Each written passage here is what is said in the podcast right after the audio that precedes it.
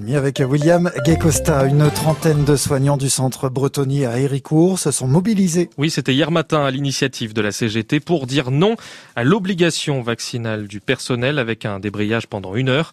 Les kinésithérapeutes, des aides-soignants et des infirmiers ont voulu montrer leur opposition à ce qu'ils considèrent comme une atteinte grave à leur liberté.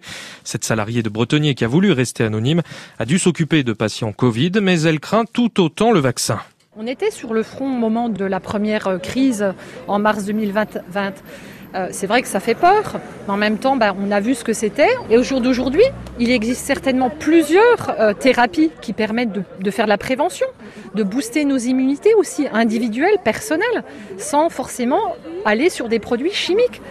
Alors, espérons que, que, le vaccin, pour la plupart, il soit inoffensif. Mais aujourd'hui, qui est-ce qui est capable de donner ces réponses-là?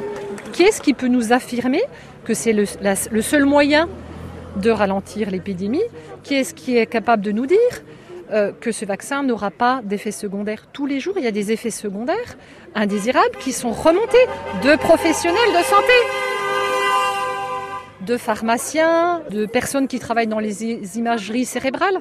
En, gros, ce qu'on dit là, c'est que ça va trop vite. Selon les dernières annonces du gouvernement, les soignants ont jusqu'au 15 septembre pour se faire vacciner, au risque de voir leur contrat de travail suspendu.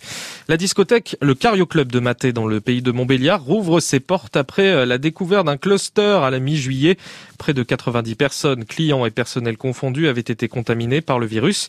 L'agence régionale de santé va dépêcher des médiateurs pour sensibiliser les clients aux gestes barrières et à la vaccination. Le variant Delta n'arrête pas sa progression en France. C'est en Outre-mer que la situation est la plus inquiétante. La Martinique est reconfinée à partir de ce soir et pour trois semaines avec couvre-feu entre 19h et 5h du matin. Le nombre de cas est en train de flamber. Des patients devraient être transportés en métropole pour soulager les hôpitaux de l'île. Dans le Nord-Franche-Comté, c'est dans le territoire de Belfort que la situation est la plus dégradée. Ne tombez pas dans le piège si le commissariat de Belfort vous appelle pour vous demander vos codes de carte bleue. Il s'agit d'une arnaque qui vise à vous voler de l'argent. La police de Belfort lance l'alerte après plusieurs cas récents. Ce sont surtout les personnes âgées qui sont visées et repérées dans l'annuaire. Direction Tokyo. Aux Jeux Olympiques, avec une douche froide pour Teddy Qui espérait remporter la médaille d'or. Le double champion olympique a été battu en quart de finale dans la catégorie des plus de 100 kilos masculins. Ce n'est pas le, résultat espéré, écrit Teddy Riner sur Twitter, mais il y a peut-être une médaille olympique à aller chercher.